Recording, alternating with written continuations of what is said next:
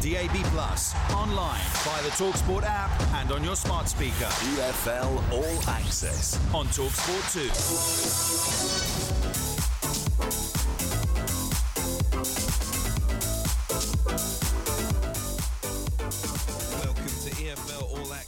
On TalkSport two. It's the international break, so limited football played this weekend, but a win for Stevenage takes them up to fourth in the League One table. In the second half, after a poor first half, they proved to themselves, not to me, they proved nothing to me, but they proved to themselves what they could, what they could possibly achieve, and it would be unprecedented if they did.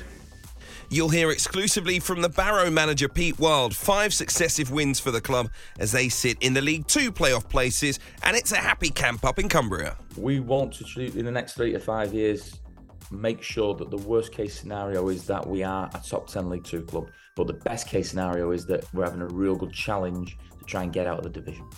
And we'll also discuss which teams have impressed us in the Championship so far. To Morsey, who hits it. Oh, what a goal! Sam Morsey from inside the D. It was a planned move. Leif Davis rolls it back, and Sam Morsey buries it in the top corner. And Ipswich Town are level here. We'll discuss if Ipswich can keep up their incredible start to the season, and much more with the former Portsmouth and Huddersfield Town manager Danny Cowley, who's alongside me for the next hour on E F L All Access here on TalkSport two.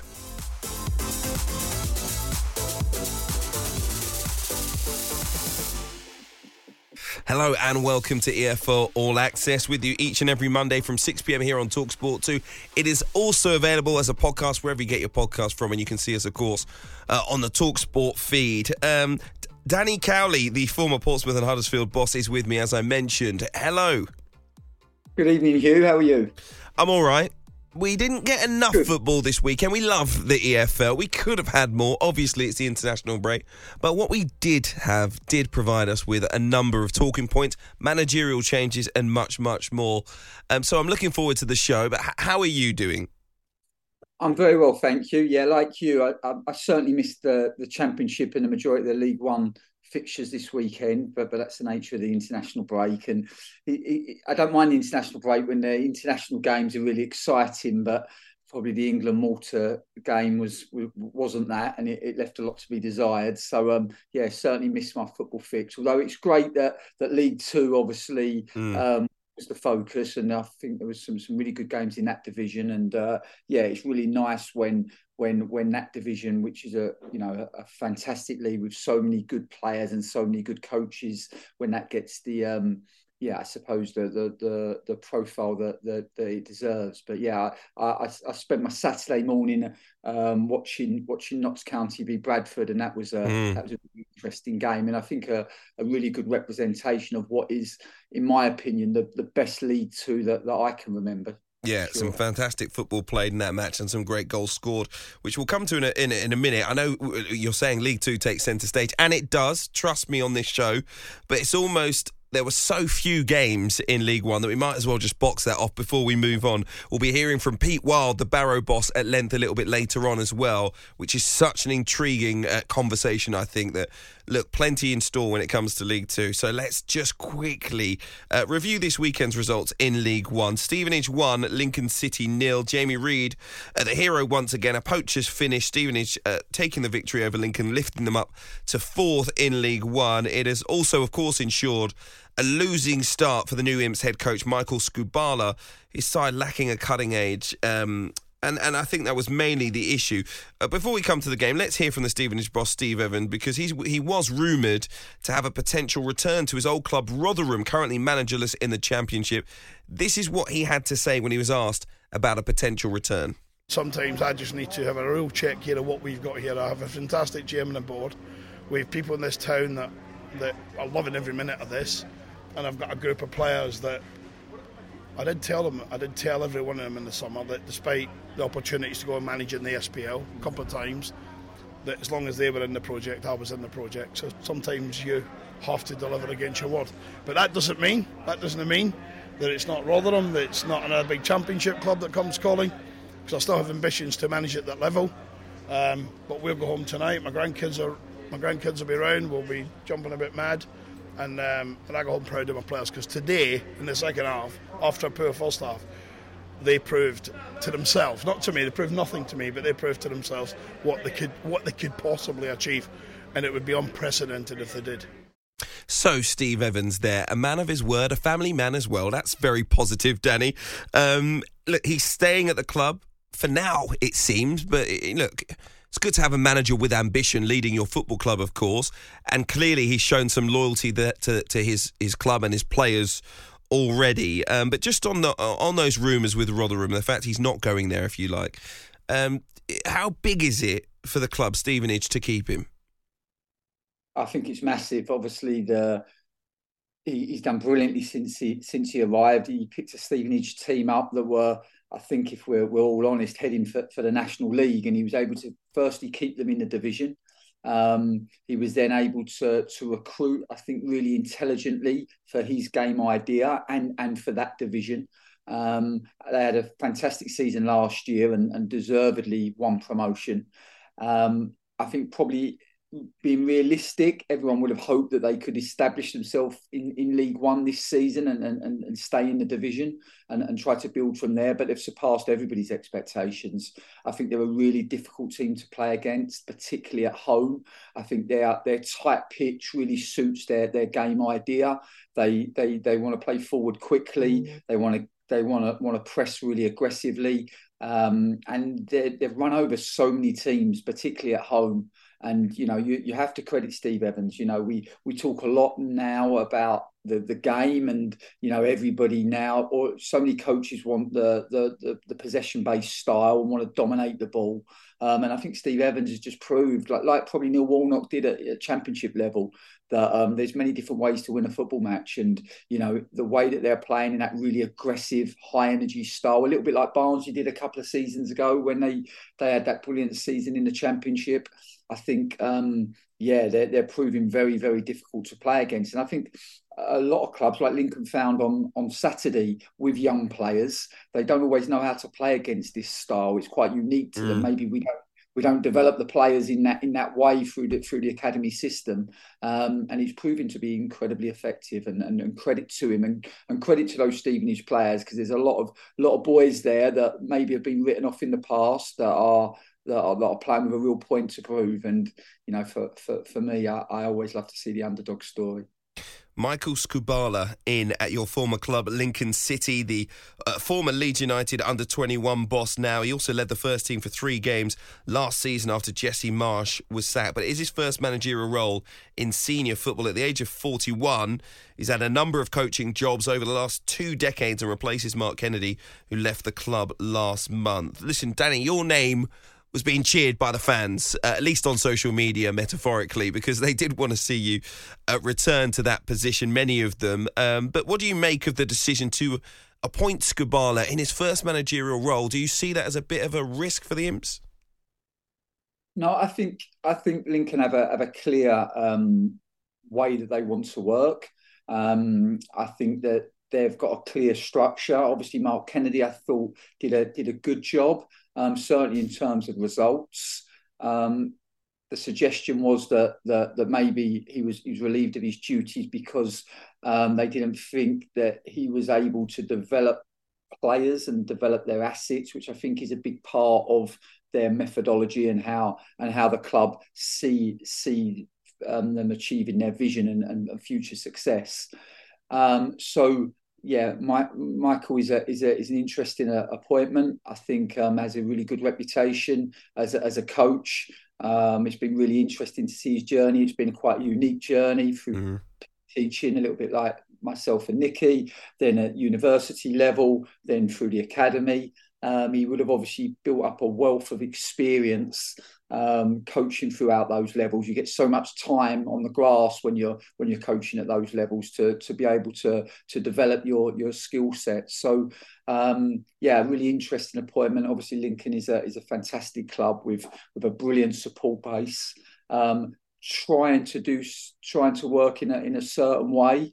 Um, I think it's tough for them at the moment, and, and it, this is where I, I have some compassion for, for Mark Kennedy. You know, he, he had he, he lost his number nines very early on on in the season in Ben House and, and Tyler Walker, um, and that's not easy for any coach. And and still they were able to get to get results. And the fact that that Michael Skubala picks picks the Lincoln team up in ninth in the division, I think, is credit to everybody at the club, because to to have achieved that in the early part of the season without your number nines is is is testament to, to everybody. You know, Tom Shaw, who picked up the reins off the back of Mark Kennedy, um, and everybody associated with the club, really. And yeah, I look at that squad and I think that, you know, I, I look at the division, I just think it's such an open league. Yeah. Uh, I don't see the I don't see the quality of teams in League One that maybe there has been in the previous two seasons. And I really believe that somebody is going to come from the pack and and and achieve promotion. And and why can't it be Lincoln? I, I yeah. look at their squad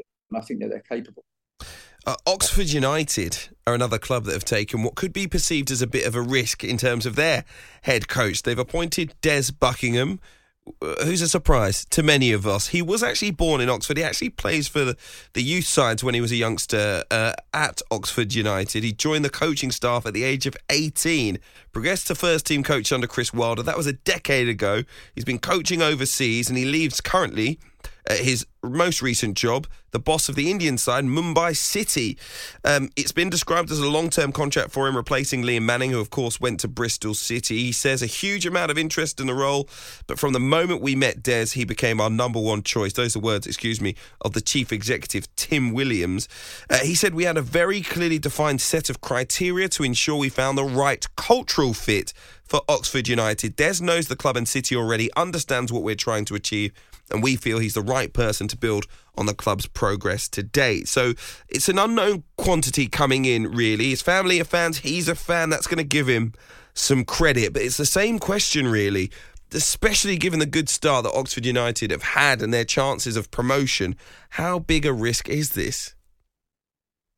Well, from my perspective, I'm a football romantic, so it's always lovely to hear these stories, and it certainly is a fairy tale. And um, listening to Des speak in, in in recent days, I thought he spoke ever so well, and you could see that his affiliation with the club um, and and also and also the, the, the city of Oxford. Um, you could see that the the that there was a real feeling there. And I think that this in itself can be, be incredibly imp- powerful. Obviously, the City Group who who look after Mumbai City, um, I don't think they they appoint people unless they are highly skilled um, and highly intelligent people. And uh, you know, obviously, looking looking at looking at what what Des Buckingham has done in his in his short coaching career. Um, The, the the the credentials are, certainly suggest that, that he can be successful at League One. I think he picks up a very good Oxford United team. I think um, Liam Manning uh, did a fantastic job there, uh, and and obviously now goes on to pastures new at, at Bristol City. But he leaves the he leaves the team in a very very good place. Um, I think in a very confident place with a clear way of playing. By looking, and this is only looking from the outside in, but it looks like. Um, Oxford, as you've suggested, had a clear set of um, set set set criteria in terms of appointing the new the new head coach, and that would have no doubt been not been been related around game style and game idea, and making sure that that suited the players that that, that they have in their squad. So I can see it being a really mm. good fit. Um, the fact that he's already got relationships there, I think, is is going to be is going to be important, and is certainly going to help him with that transition, because it is a big transition going from the Indian Super League to League One. Um, but he'll certainly have everybody on his side, and you can already feel from from the Oxford supporters that they really like this appointment. And I think that this in itself could be really really powerful, and it can give a real energy to the to not just the team but the club and, and also the city. And yeah, I'm really excited to see how how this appointment pans out. And um, yeah, I, I look at Oxford and um, you know, the position that they're in, and they're in a in a really strong position to to to, to hopefully uh, achieve promotion, which I'm sure is the ambition of the, of the football club. I just wanted to ask you personally, and um, we'll talk about your future maybe a little bit later, but there does seem to be a trend of late within the E F L, this new generation of managers in their first managerial roles. For many, we think about Kieran McKenna, what he's been doing at Ipswich, but Stephen Schumacher's promotion, Rob Edwards' promotion while he was at Forest Green, then at Luton. We obviously talked about Skubala, Matthew Everton at, at Colchester, and there are many, many now in that kind of vein emerging. Do you understand why that might be? Well, I think it's really interesting, isn't it? Uh, you know, for... for us, for for Nikki and myself, who who love football, um, and and like to think of ourselves as students of the game. I don't really like that saying, but but we love football and we mm. certainly love to learn about it. So it's really great to see new new coaches come in with different ideas and different styles. It's also been great this season to watch like a, likes of Neil Warnock and Steve Evans mm. doing it in a different way. I think in football, we talk so much, don't we, technical and tactical. I think we always have to be careful as coaches to, to remember that they're not robots, um, that, that the players are human beings, and we must never lose sight of that and always keep that human connection, because I think that that ultimately is what defines defines coaches. I think we all get caught up talking about philosophies and, and ways of playing and, and game ideas and game models.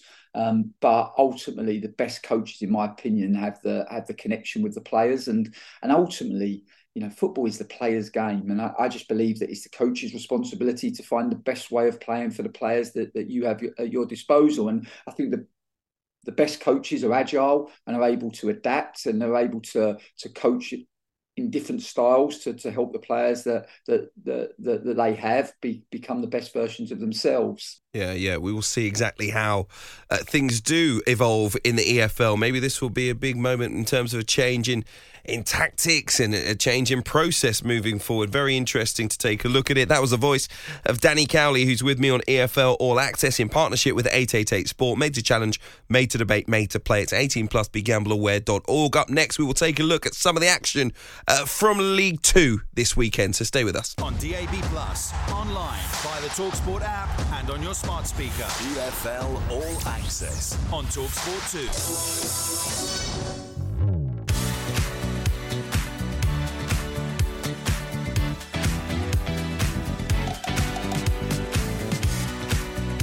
You're listening to E F L All Access on TalkSport two. I'm Hugh Wilson-Croft, alongside the former Lincoln City boss, Danny Cowley. Let's get into League Two and some of the results from the weekend. I guess the first one to start with, I think, is a game, Danny, that you watched. You mentioned you watched. A lot of people did uh, this weekend. Notts County four, Bradford City two. Uh, Notts County surviving a bit of a second-half comeback to beat Bradford and get their League Two promotion drive back on track after back-to-back defeats, of course. Um...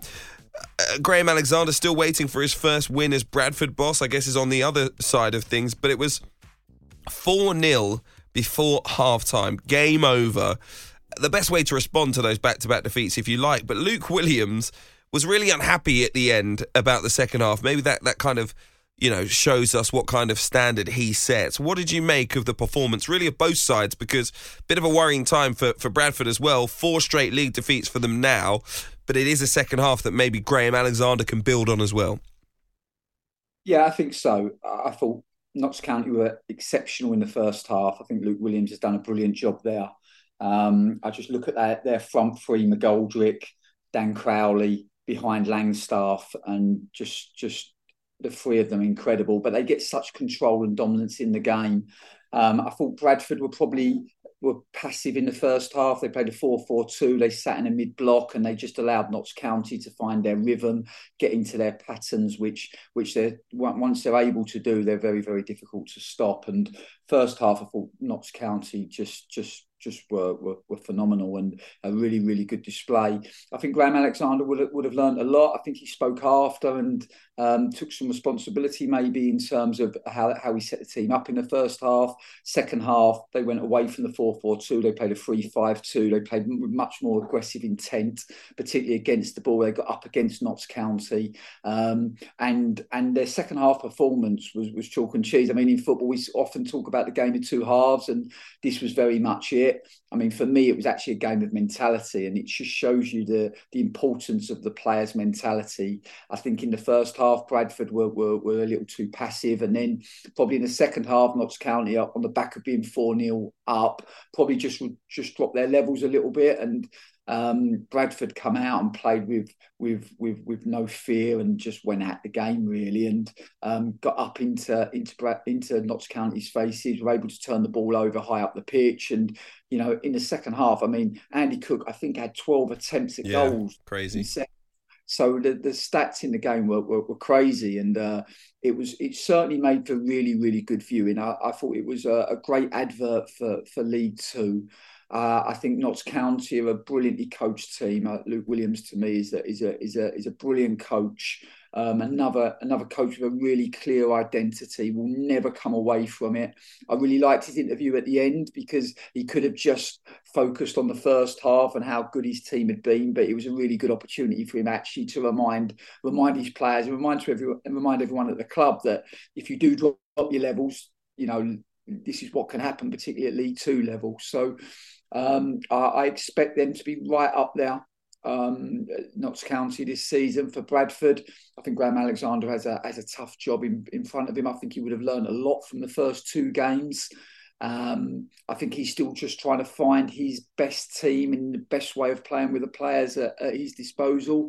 He obviously has Andy Cook, who had a brilliant season last year, still looks a real goal threat to me, but he has to find a way of getting him scoring again, and he has to find a way of of getting more more control in games, because certainly in the first half they um they they lack they lack control, they lacked an identity against mm. the ball, and probably um.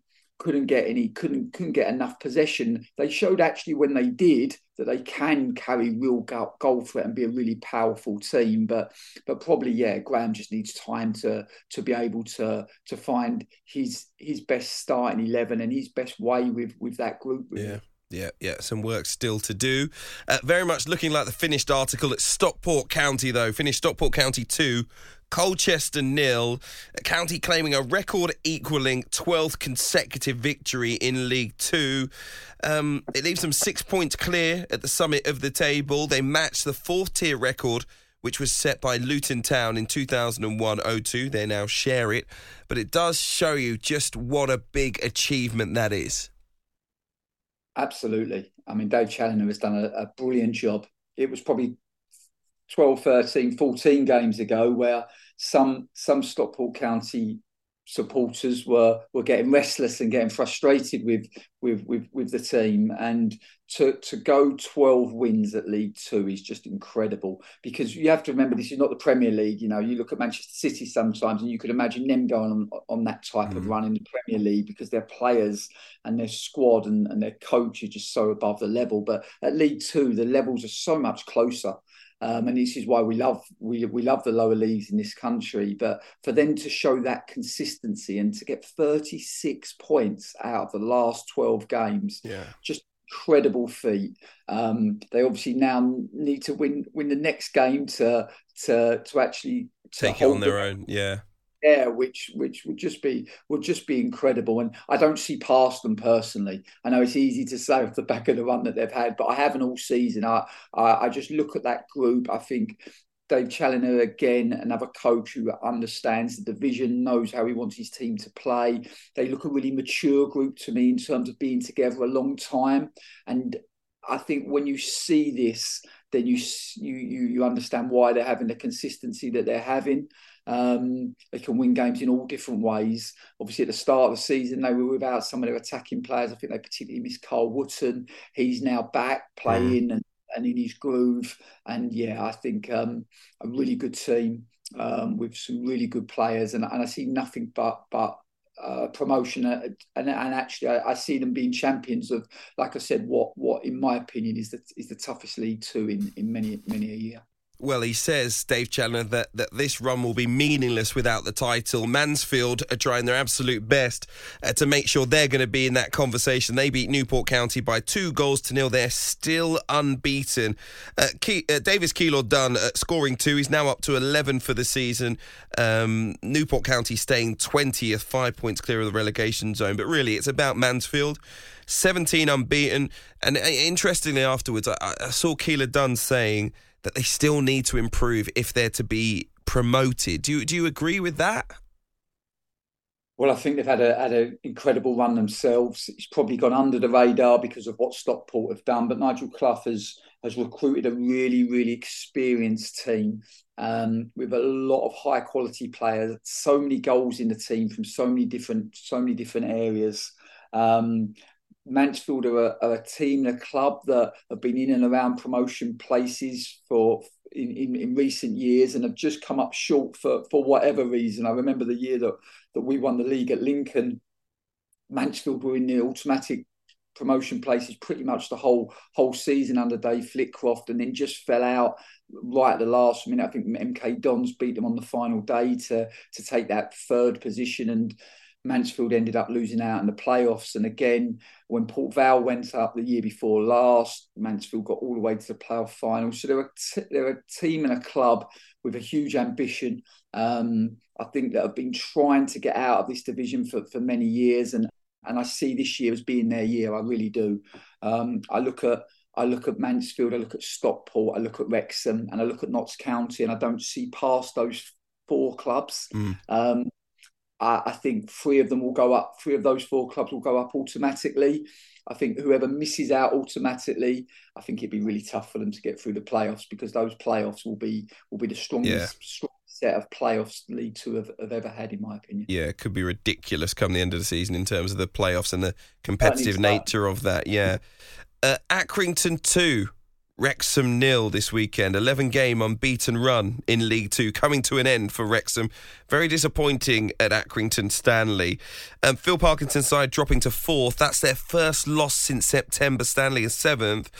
Accrington, I think, were worth the battling win, weren't they here? Wrexham, in front of goal in particular, just not themselves.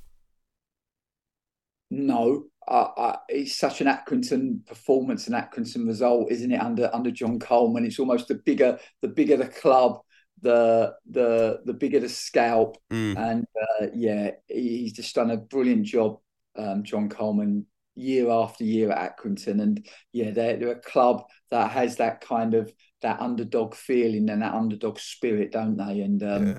Yeah, I, I, I could see that result coming. Particularly, I know that there was a little bit of um, friction between the two clubs be, before the game, um, mm.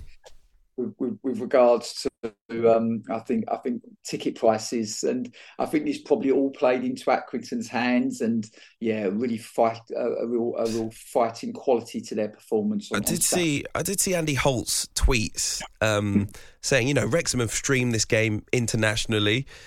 We don't get any of the money from that, even though we host the football match, um, and we pay for it to be put on, obviously, in terms of our staff and the stadium. And, and listen, we're going to talk about finances a little bit later on, because uh, Pete Wild has spoken about that, the Barrow boss. So I'll come back to it, because I think it plays a big part in the conversation that we'll have a little bit later on in terms of money in the division. Only one other result, really, though, that we do need to talk about, I think, and that is Gillingham marking Stephen Clements' first home league game in charge with a three one victory over Salford. Remember, they were the lowest scorers in the division uh, going into the weekend, Gillingham. But it was a massive result for them to take all three points. Perfect start at home for Stephen Clements. Um, it, they're striking a tone of wanting to be a side where, you know, I get it, defensively brilliant, and they have been great defensively. They want to be more than that. They want to be a great attacking force. They already showed a little bit more of that intent this weekend. How does he do that? How does he change them into, you know, especially when you look at some of the other goal-scoring sides in the division, really competitive with the top teams in terms of goals scored? Well, I was really surprised that they they relieved Neil Harris of his of, of his duties, because I, I just thought they were in a really, really good position. They'd had a brilliant start to the season, were, were right on the edge of the automatics, let alone the playoffs. And then they obviously sacked Neil Harris, which I think was a surprise to the to the football world, so, certainly in the lower to, to people that, that follow the lower divisions. Um, and then they took so long to then appoint um, a, a coach to, to to replace him, and as as a consequence of that, I think they they lost their way, didn't they? And they um, they'd had a difficult period and a difficult run. Um, they've now got some stability. I think Saturday was a huge result for them, particularly against the Salford team that that can be very dangerous in that league. I think probably a good time to play Salford off the back of Salford having uh, the F A Cup replay against Peterborough and playing one hundred twenty minutes midweek. Mm-hmm. Um, not easy for them to do that and then travel away on the Saturday. It was no surprise to me that Salford probably just fell off of it in the second half, but I look at the Gillingham team and I and I and I think that they've got a really good squad, and I think that there'll be another another team that will be expecting to to be in the, in the top seven, and it'll be interesting to see how Stephen comes in, um, how he how he adapts the the the, the game idea and the style, and um, whether that whether that suits the group that, that he currently has at his disposal. But it was a surprise to me, because I just looked mm. at the job Neil Harris was doing there, and I just thought he was doing a doing a really really good job. I think it was a team that I don't I, I don't know what the stats are, but I look at I look at two, two thousand twenty-three in its entirety, and Gillingham won an awful lot of football matches from from from January onwards. You know, the back end of last season and the beginning of this season, I, I would imagine that they were the, the form team of, of this calendar year. So it was a real surprise to me that Neil Harris was was sacked. Um, and yeah, obviously a, a new coach under under Kenny Jackett in, in the director of football role, and it's going to be interesting to see how that relationship works and whether whether it proves to be the right decision or, or not. I suppose only time will tell. OK, that's the voice of Danny Cowley, the former Huddersfield and Portsmouth boss. You're listening to E F L All Access in partnership with eight eight eight Sport. Made to challenge, made to debate, made to play. It's eighteen plus, be gamble aware dot org. Stay tuned, because up next we're going to sit down with the Barrow boss, Pete Wild. On D A B plus, online, via the TalkSport app and on your smart speaker. E F L All Access on TalkSport two.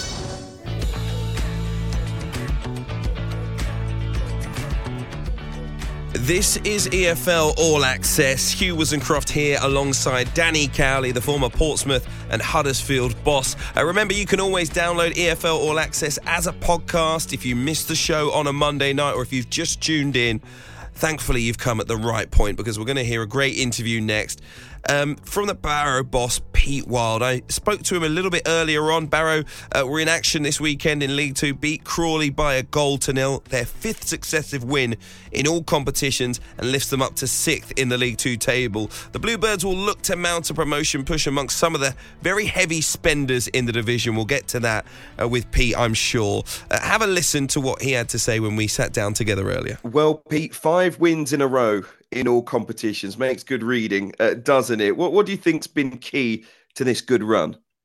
I think it's a very good levels and con- consistency. Um, I think the lads are uh, working at a really high level. Um, I think a lot of their experience and a lot of their uh, knowledge uh, they're bringing to the, the pitch at the moment. And I think the the way we want to play and how we want to go about our business, I think there's a real synergy between players and staff. So I think it's just that consistent message coming across when who, whoever we've picked in the team, uh, doing that job for the team and and going out and implementing it on the pitch.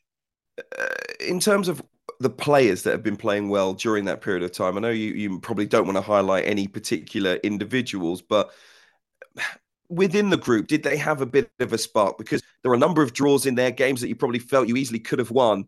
Now you've got that consistency, and that's the word you used, I know. But is there anything that was a particular catalyst in terms of the group of players that you're working with? Um, I think we, obviously, as you go through a season, you bring in new players and you bring in, you're looking for different ways to, for them new players to suit the way you do things. There's been a couple of tweaks along the way of um, personnel fitting into positions. So I think that's really helped us. And then, then personnel really bedded in into what we do. But I think first and foremost, we did a real reflective piece in the last summer around this time of the year when the weather turns and and how you go about your business and, and what are the things you need to think about in this this time of the year. And I think what we try to do is make sure that, number one, if we can't win, we don't lose. Um, so I think our defensive shape and how we defend is very much around, right, well, at least it's going to be nil-nil. And then after uh, having that solid frame, that solid uh, back line has allowed us now to go and really push on and start scoring goals, because we know we're solid to break down. Teams now come and take more chances against us because they know how tough it is to break us down, which is allowing our forwards more space to go and start scoring some goals. Including Dom Telford, four now in his last six games. Um, you know, it didn't start perfectly for him, having arrived from Crawley in the summer. In terms of him, you know, you mentioned players maybe fitting into a particular attacking shape. Is he one of those that you refer to? And where do you think this good goal-scoring form's come from? Well, number one, Dom's a, a top player and a top lad. He's proven goal scorer at this level. And we wanted to bring in some real proven um, front men to go and try and score some goals. So you've got with him and Jamie Proctor, and then you've got young Emil and Jed, uh, who are really fighting to try and get in the team. So with Dom, um, it always takes time to... Um, fit into a new system, a new way of playing. He might have played that formation before, but every manager and every team plays the formation a little bit different. But he certainly um, now understands how we do things. he's certainly in the box, and we know when we're working and we're building up, we know we have that man in, in the box between the sticks. We, we can feed him the ball and he'll score us the goals. So I think, like I say, it just takes time. Things take time to settle in and bed in. But now he has got that. He's he's um, he's proven at this level, and I think he's now bringing that to the to the table. Someone who had never played at this level before is James Chester, but we know what kind of quality he has. The former at Wales and Aston Villa, Hull City centre-back, scored in an F A Cup final, of course, been to a European Championship with his country, now thirty-four years old. I know you signed him on a deal up until January, but what, what tell us what he does offer on a day-to-day basis in terms of his experience and his leadership. Well, he, I mean, number one, the way he goes about his business. It, in the summer, it was very much, can I come and train? Will I find a club? Not a problem. People like James being around the building can only help us. But he enjoyed it so much, and he enjoys the environment. And he enjoys what, what's on offer for him at the football club, and it's local to him. So all them things may, enticed him to sign, which is the first bit that we must be doing something well for James Chester's to comment on uh, how our environment is. Um, and every day he just does things right. I wouldn't say he's um, a very vocal leader or anything like that. He just does the simple things well. He does everything right. He goes about his business in the right way. And I think that rubs off on younger players, and that rubs off on on how, if you want to play at the levels that James has played at, how you need to be and how you need to behave. And then you look on the pitch, when he comes out on the pitch, he just look, always looks in control. And in our back three, stroke back five, back six with a goalkeeper, we've got some real experience in there and really good communicators. So if they're communicating from the back and they're communicating what they want in front of them, that can only help the team. So I think all them qualities that he's brought to the table have been fantastic, and we're hopeful we can get it extended as soon as possible to the end of the season and get that sorted in the next week or so, um, because we think he brings so many qualities to our group. One person who I guess we haven't spoken about in the group, um, maybe you don't want to talk about too much, is yourself. I wanted to really ask you about your your your comfort levels now in coaching, because in previous jobs, maybe you you you know your early stages probably warranted a longer opportunity. You weren't given those. You've now continued on your your coaching journey. You know, how comfortable are you feeling in terms of what you bring to the role? So, I mean, I'm only thirty-nine. I'm coming up to two hundred fifty games. I, I've learned a lot. I've still got a lot to learn. Um, I learn on a daily basis. Me and Adam, my assistant, we talk about learning on a daily basis. Um, so, yeah, I feel more comfort, comfortable than maybe one hundred games ago, don't get me wrong. Um, but I, I still see, think I've got a lot to learn, so I want to take things slowly, uh, understand League Two, make sure that you get it right in League Two, and, and you um, you learn from your mistakes and you make new mistakes. Um, so I think what's really important is you don't get carried away with yourself. You're honest, because it's your last game. We won on Saturday. We get beat like next week. People might have a different opinion of me. So I, I am very much uh, living the here and now. I'm very much enjoying the journey and enjoying Barrow. I love the town. I think it's a great town, great people. Um, and let's see what happens. You, we all know in football, if you look too far ahead of yourself, you can get slaps in the face. And I don't want slapping in the face. Let's bring things back to League Two then. Sixth in the table at this point in time. Like I say, the recent run came off the back of three wins in thirteen. But, you know, I really wanted to understand your expectations of this group of players, of, of the football club as well, in terms of where you think you, you can realist, realistically get to. I know fans don't always want to be realistic, but in terms of how you project the future, where, where do you see Barrow? Well, we had a good discussion with the owners in the summer around what we wanted to do and what we wanted to be. We had such a good season last year, the fifth in the fifth best in the club's history. So we wanted to go um, and see um, sort of platform of what do we expect. So we want to be in and around the top ten, and we see top ten as what we've got to strive for every year as as Barrow. And if the worst job that me and Adam do is that we make Barrow a top ten League Two club, then I think we've done a really good job. Um, but as we go through now, we want to be in the top ten. We want to produce players that um, help the club, finance the football club as we go along, so they become football and financial assets. Um, and and obviously, the, the dream every year, utopia, is to go up. We wouldn't be in this industry if we didn't want to go up. So the longer we're in and around the top ten, the more pressure we can put on the, the teams in the playoffs and, and hopefully the teams higher, then fantastic. So we're really pragmatic as a club. We know where we want to be. First job this season is to try and emulate what we did last season and better it if we can. Um, and if we can do that, then we're moving in the right direction. So um, we want to, in the next three to five years, make sure that the worst case scenario is that we are a top ten League Two club, but the best case scenario is that we're having a real good challenge to try and get out of the division. The finances in League Two make that challenge so much more difficult, don't they? It's very tough when you think about Wrexham's and Stockport's, Gillingham, Notts County in terms of the finances in this level. And I know you you know all about in terms of, you know, skewed finances in football, particularly in this country, and the effect that they can have on football clubs, unfortunately for some clubs, in the most negative of ways. I just wonder what you think of finances now at this level of football and where they are. Is it, is it, I guess, right in your mind in terms of the competition and, and, and what's being poured in? Um, I think I think it's a really good question. I think over the, the last few years in the National League and then into League Two, uh, the finances now on offer and the, the financial packages for players on offer Uh, are also madness. Let's have it right. But that's not the player's fault. The, the, somebody's prepared to give them that money. Um, in terms of, the, there is financial fair play in there. The, there is a a book that if you if you drop below that or you drop out of that, then then you'll be punished. And uh, I think we're seeing a lot more clubs uh, over the last few years be punished for, for financial irregularities. Um, I think as long as this they fit within the budgets and as long as the, the E F L think that they fit within the budgets, then we have to, it's fair game. You have to get on with it. You have to proceed and push on as much as you can. Clubs like ourselves have to be really savvy in what we do. So massive part for us is our recruitment. We might not be able to bring in fifteen ready-made players who are the finished article and, and we can offer them financial packages because of the finished article. We might only be able to bring in two or three. And then what we have to do is get our hands dirty and, and produce the next one and produce the next player. So I used the phrase football and financial assets before. I think that's where we've got to be really good. We've got to be looking at the good young players in the National League, looking at the good young players coming out of Premier League academies and thinking, right, what could they be with two years at Barrow? And, and where could we get them? What could we do for them in two years? And that's our big sell. Our big sell is we can do this for you in two years at Barrow. And if you do this, look at all the examples that have left and moved on to bigger and better things. So I think we just got to be more savvy and and... I, I kind of like that. I kind I like that gig of trying to find the next one and, and where's the next one. I think that's the biggest sort of buzz I get out of football.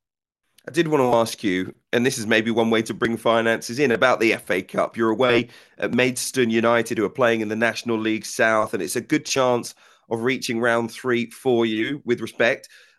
The club has never got to round four, so that would be absolutely massive for Barrow. But of course, we know you led Oldham to a huge victory over Fulham of the Premier League back in twenty nineteen. So what would you rather? Um, a big giant killing over a Premier League side, or just that record for Barrow of reaching the fourth round? Of course, it could be both, but uh, if you had the choice.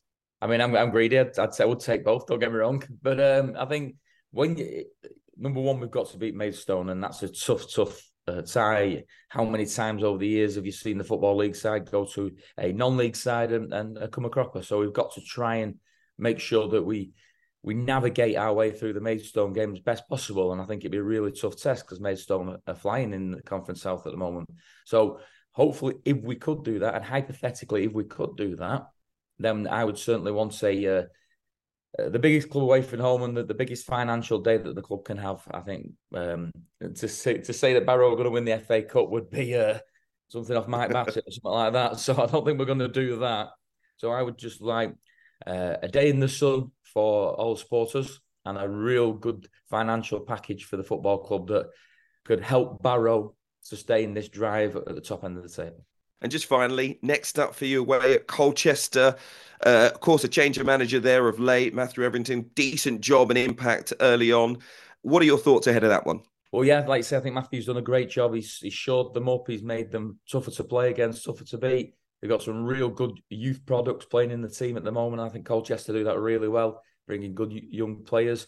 It'll be a tough game, a tough game and... Uh, Any game on the road's tough, and any point you can pick up on the road is fantastic. So we have to go into the game knowing that they have got some real good super strengths. Uh, I thought they played really well against Stockport on Saturday.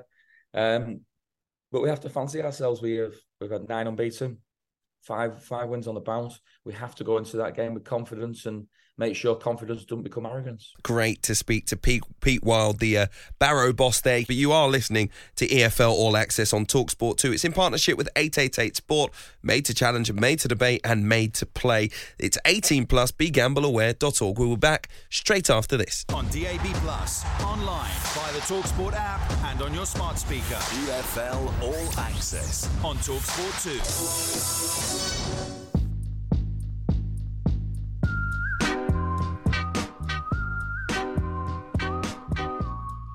You're listening to E F L All Access on TalkSport two.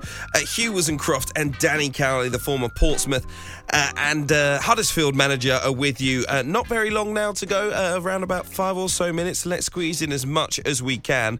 Uh, just to let you know, during the show this evening, it has been announced that Derek Adams is the new boss of Ross County. He, of course, leaves at Morecambe. Very quickly, I just wanted to ask you, Danny, what you make of how that leaves Morecambe at this point in time.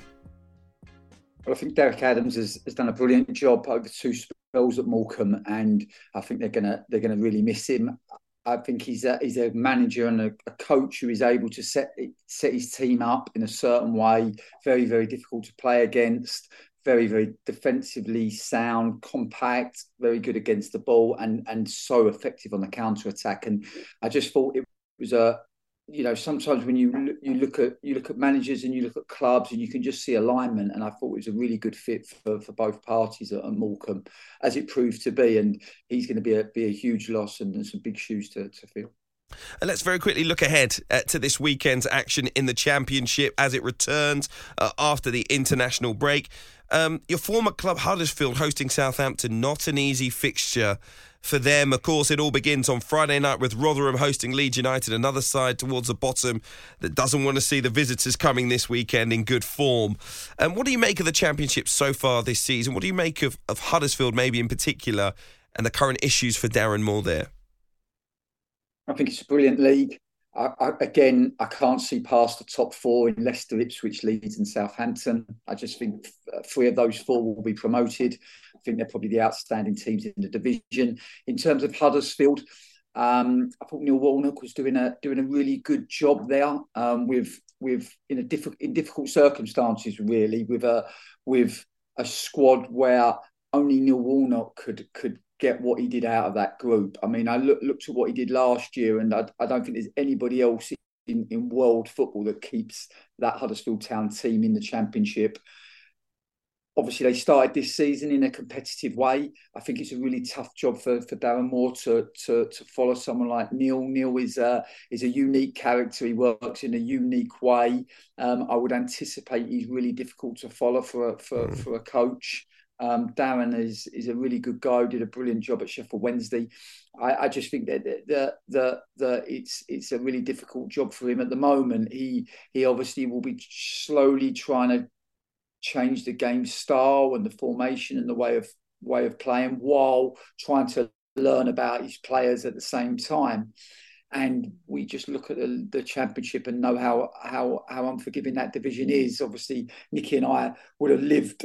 Uh, lived a similar experience to Darren. We come in at similar times and, and found Huddersfield in a similar position in the league.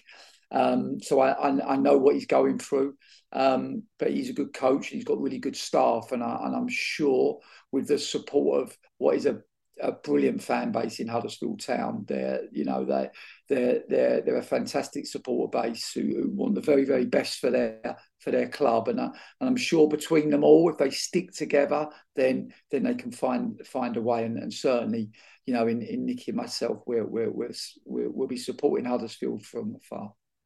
Okay, been a pleasure, Danny Cowley, to be with you for the last hour or so, and we're hoping to see you back soon. I'm not going to mention names, but Rotherham United looking for a new manager, host Leeds United in the Championship, exclusively here on TalkSport two. It's Friday night, all the build-up uh, from seven o'clock. We will also have West Brom against Ipswich, the five thirty kickoff uh, on Saturday in the Championship as well. That's exclusive right here. And a reminder, you can listen to us every Monday from six o'clock on TalkSport two. If you miss any of the show, listen back on the TalkSport app. We can also uh, find us as a podcast as well, wherever you get your podcast from. Just search E F L All Access.